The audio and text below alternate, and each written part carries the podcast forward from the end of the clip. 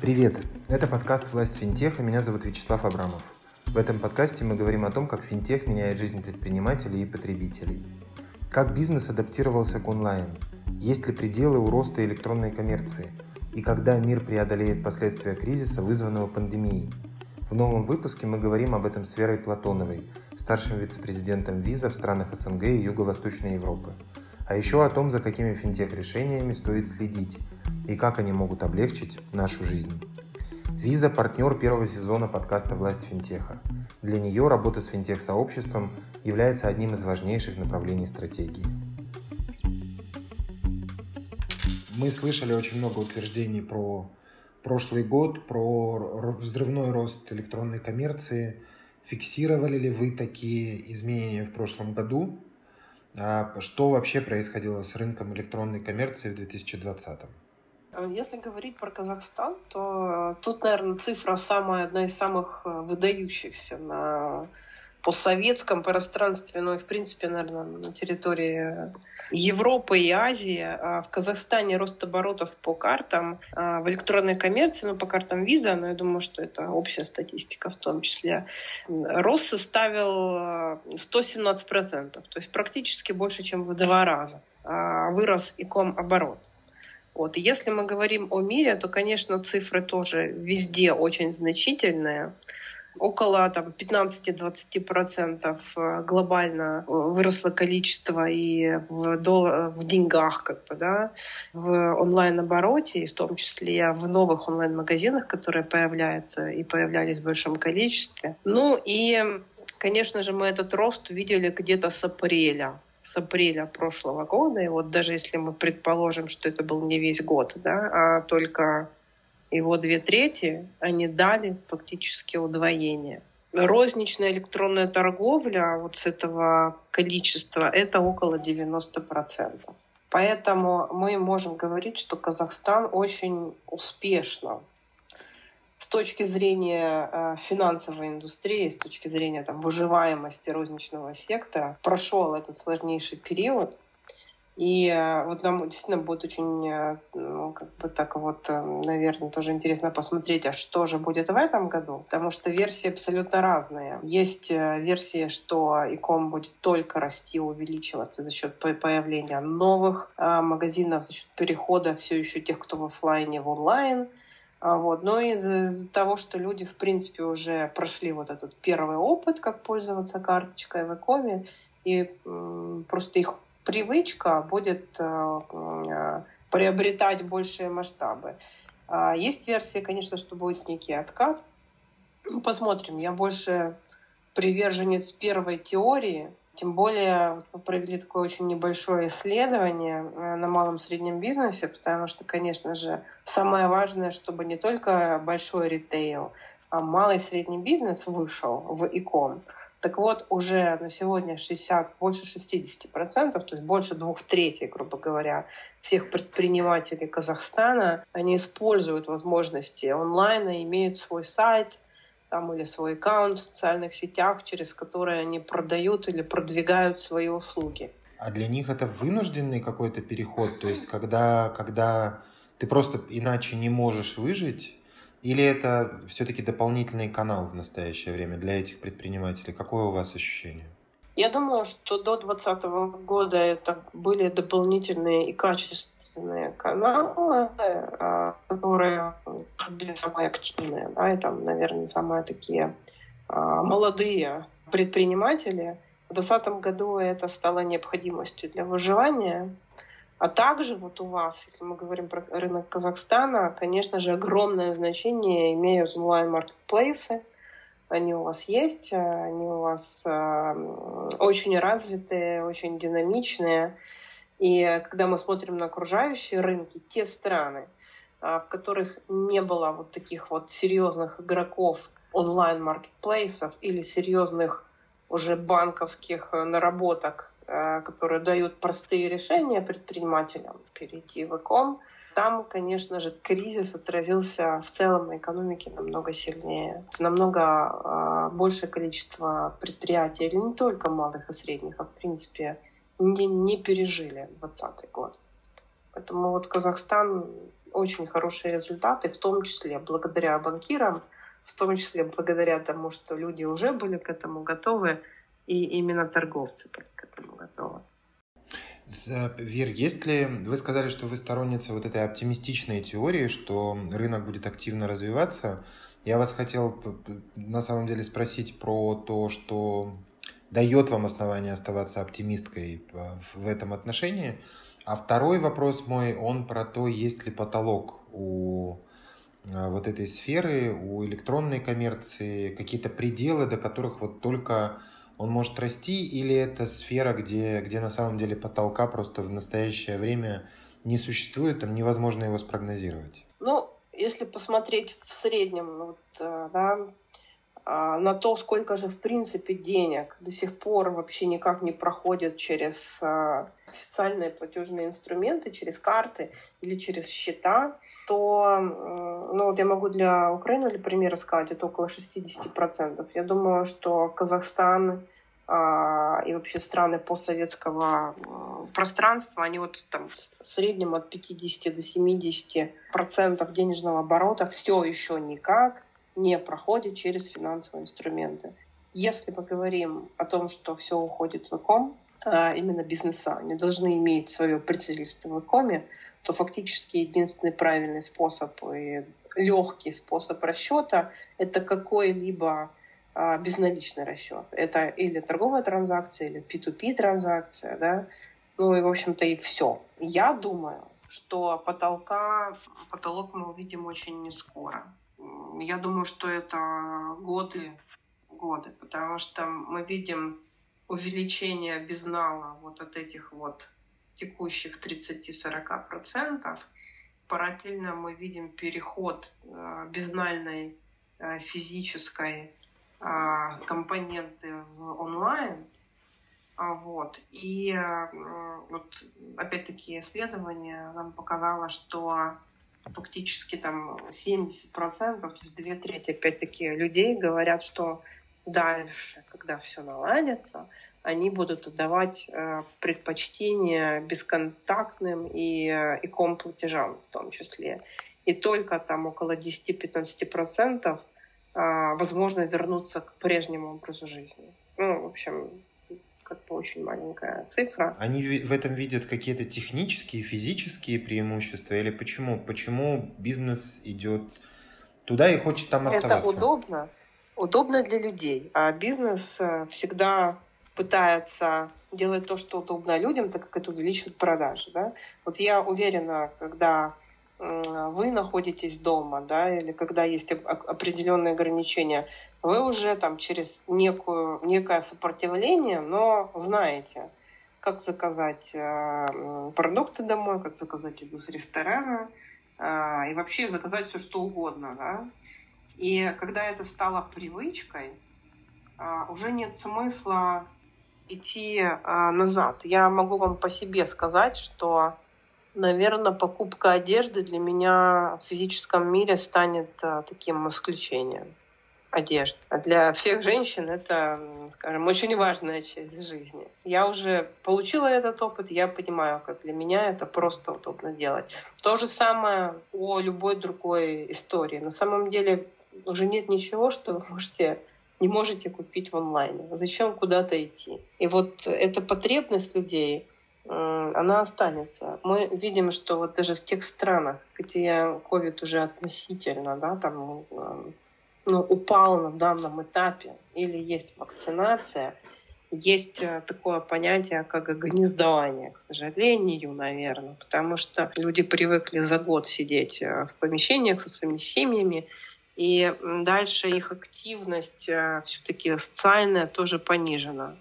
То есть они больше там переехали за город, а, они уже наладили свою инфраструктуру, свой быт, и ком это огромная часть этого. И, и общение в, э, в интернете, и э, развлечения в интернете через стриминг, через гейминг.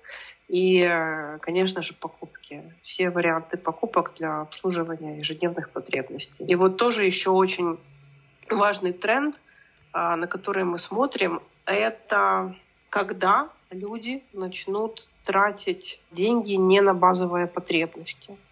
Потому что общая аналитика сейчас показывает очень простую цифру. Массовый сегмент, то есть основное население, а, вернулось примерно вот к тем воротам, к тем э, э, э, тратам, которые были до ковида, потому что у них большая часть их трат – это продукты первой необходимости, одежда первой необходимости, да, еще что-то.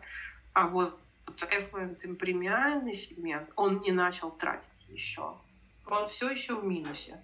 Он не путешествует, он не покупает дорогие вещи – дорогие вещи все еще достаточно там с опаской покупаются через интернет. Вот дорогую вещь хочется, конечно, потрогать, увидеть в реальном мире. Да? И вот, э, наверное, в тот момент, когда Affluent и Premium вернется к своему образу жизни или к модификации своего образа жизни, э, мы увидим э, возврат к каким-то прежним экономическим а, показателям роста. Пока, конечно, мы не видим. Вера, вы, вы уже начали отвечать на самом деле частично на этот вопрос про, э, про то, что около 60% казахстанских предпринимателей уже пользуются в той или иной форме и комом, онлайн платформами, какими-то платежами и прочим.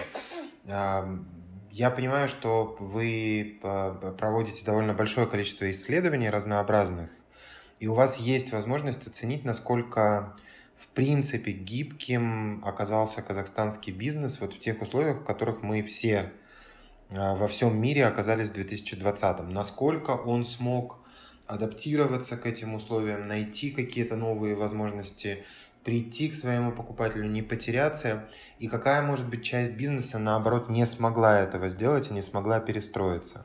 Ну, вы знаете, основа, еще раз, да, основа любой экономики, а, как все осознали, это малый и средний бизнес. И около 90% предприятий во всем мире это именно предприятия малого и среднего бизнеса. А, вот. В общем-то, по мировым оценкам, половина всего населения, рабочего населения, там 50-60% работают именно на, на малых и средних предприятиях. И Казахстан совершенно не исключение. То есть вот э, можно экстраполировать и сказать, что половина населения трудоспособного Казахстана работает в малом и среднем бизнесе.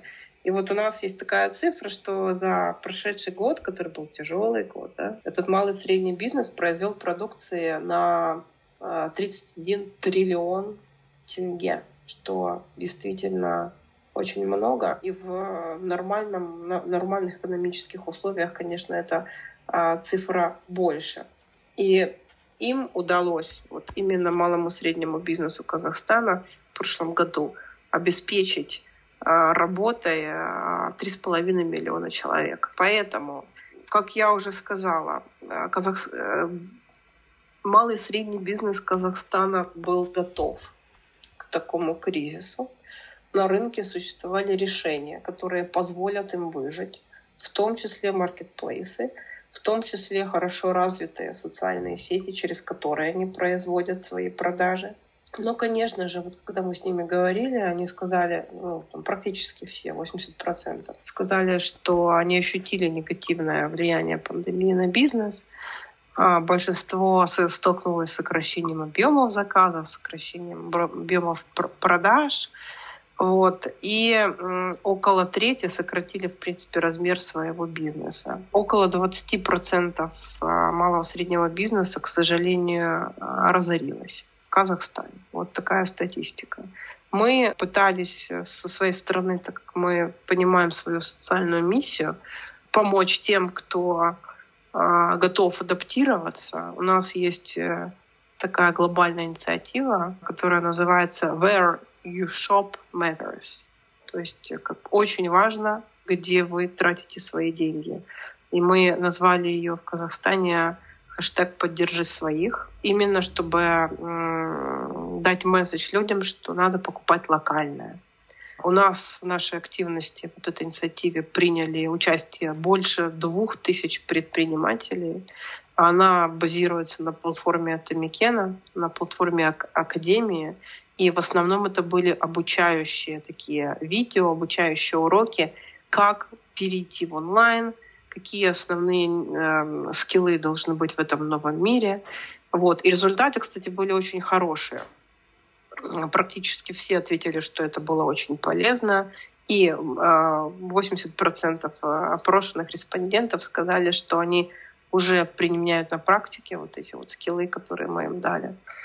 Вот. А в этом году у нас план такой. Мы хотим сфокусироваться на малом среднем бизнесе, но именно на э, женщинах, которые работают в малом среднем бизнесе. У нас есть такая программа, она называется She's Next.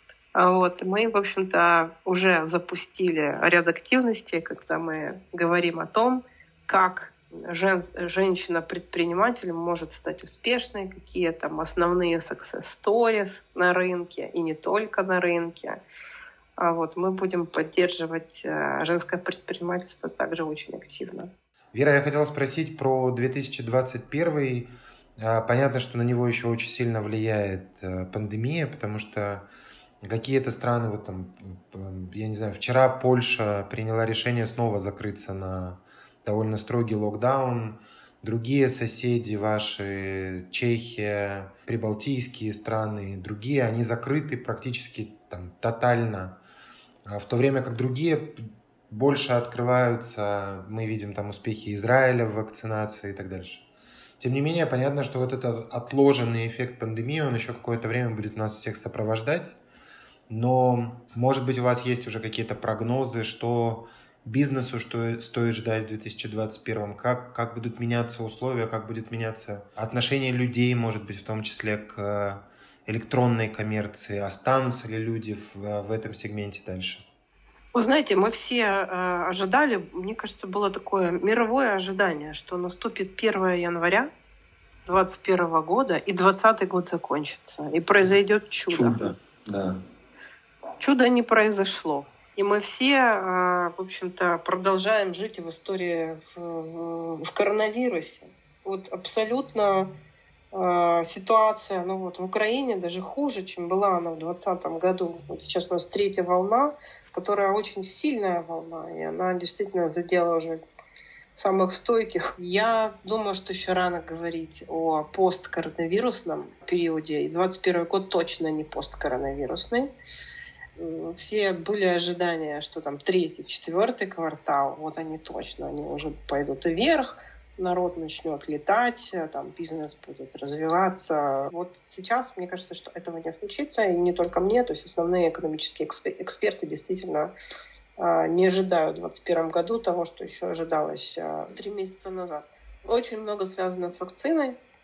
Не так происходит, как хотелось. Вакцинация есть очень успешные страны, ну вот Израиль, вы сказали, наверное, Сербия. Вот она в Европе одна из самых ключевых стран, где правильно государству удалось построить этот процесс. Но не везде такое получается. И не везде люди готовы вакцинироваться, на самом деле. И они еще вот чем они хотят вакцинироваться и так далее. Поэтому, наверное, прогнозы следующие. Я думаю, что мы должны понимать, что первые там признаки возврата э, мы увидим в 22 а, какой-то полный возврат к тревелу, а, именно к туристическому тревелу, потому что бизнес-тревел, наверное, не вернется уже на, на круги все, своя.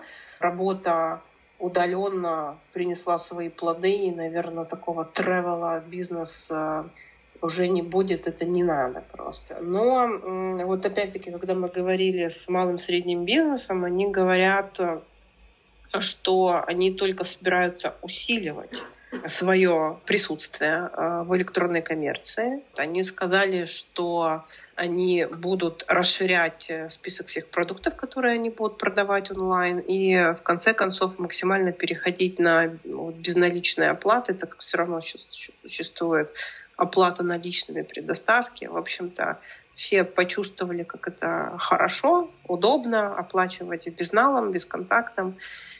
И поэтому, вот честно, для финансового сектора, я именно с точки зрения там, транзакционного бизнеса, а, я каких-то угроз не вижу. Для малого среднего бизнеса, который выжил, выжил. А, это значит, что они уже перешли в онлайн.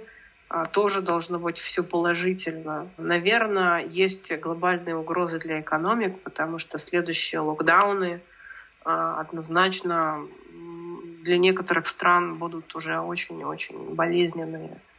Вот. Но это уже вопрос правительства. Мы тут вряд ли можем им как-то помочь. Да, и как-то на них повлиять, как показал опыт э, последнего года, тоже очень мало у нас шансов. Вера, я хотел спросить про, поскольку мы, мы в этом подкасте говорим а, не только про финтех, но прежде всего про финтех, я хотел вас спросить про какие-то решения, которые появились э, в том числе довольно недавно на, на, на, у казахстанских пользователей или у пользователей на постсоветском пространстве – и про те решения, которых вы ждете, или сейчас над которыми вы работаете. Что появится, как это будет влиять на бизнес э, в, в этом в ближайшие годы? Ближайшие несколько лет а, победа финтехов да, будет продолжаться. Необанки будут появляться, будут расти те, которые есть на сегодня. Именно по одной причине простой, потому что они изначально строят свои модели на основе digital-банка, и второе, они полностью затачиваются на клиентский опыт. Ну, такой вот бесшовный клиентский опыт именно в электронных э, платежах и в пользовании своим банковским приложением. А, вот. Я думаю, что люди будут проявлять интерес к различным сферам кредитования, в том числе к рассрочке. Казахстане это очень активно развитый продукт. Э, я думаю, что он будет только еще больше быть востребованным. Если посмотреть на какие-то глобальные тренды, конечно же, вот, ну, токенизация, токенизация именно оплаты пэями в физическом мире и в икоме а, станут еще большим трендом. И Казахстан тут тоже находится на передовой. Вот очень возможно, а, что появится новое такое направление, которое называется интернет вещей, Internet of Things. О нем много и давно говорили, но для каждого решения необходим момент во времени. И, возможно, этот момент вот уже приходит. По глобальным оценкам, где-то вот э, к 2025 году в мире уже будет около 75 миллиардов а, устройств, подключенных к интернету. Вот. И, конечно же, э, э, эту возможность надо однозначно использовать бизнесу. Вот я только сегодня там, общалась с нашими партнерами, и э, есть много интересных возможностей о том, как можно реализовать достаточно такое теоретическое понятие интернет вещей, например, в коммуналке. Например, когда ваши счетчики да, они там, за тепло, там, за электроэнергию, за горячую воду, они э, будут рассчитывать потребление, и они делают это сейчас, но также они будут на определенных частотах передавать эту информацию непосредственно в обслуживающие компании, и таким образом вам будут уже выставлены очень правильные, четкие счета, и вам не надо будет вовлекаться. Это классический пример интернета вещей, который будет приходить на наши рынки. Это вот из интересного. И, наверное, конечно, один из основных трендов — это open banking и развитие таких моделей а, финансовых институтов, как а, банк как услуга, банк, bank as a service когда, например, клиент может получать финансовые сервисы, ну, кроме вне банковского приложения, например, через Smart TV, или любые другие там устройства и гаджеты, или другие каналы.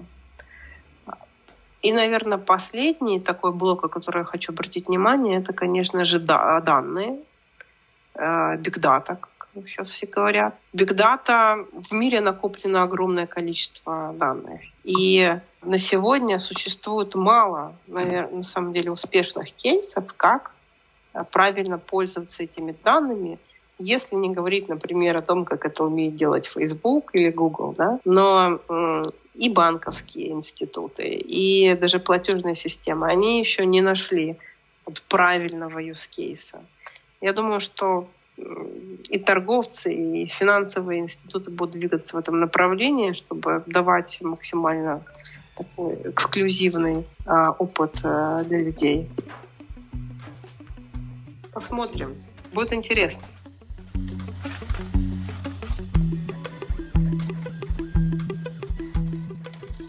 Это был подкаст «Власть финтеха». Следите за анонсами и подписывайтесь на подкаст на любой удобной платформе.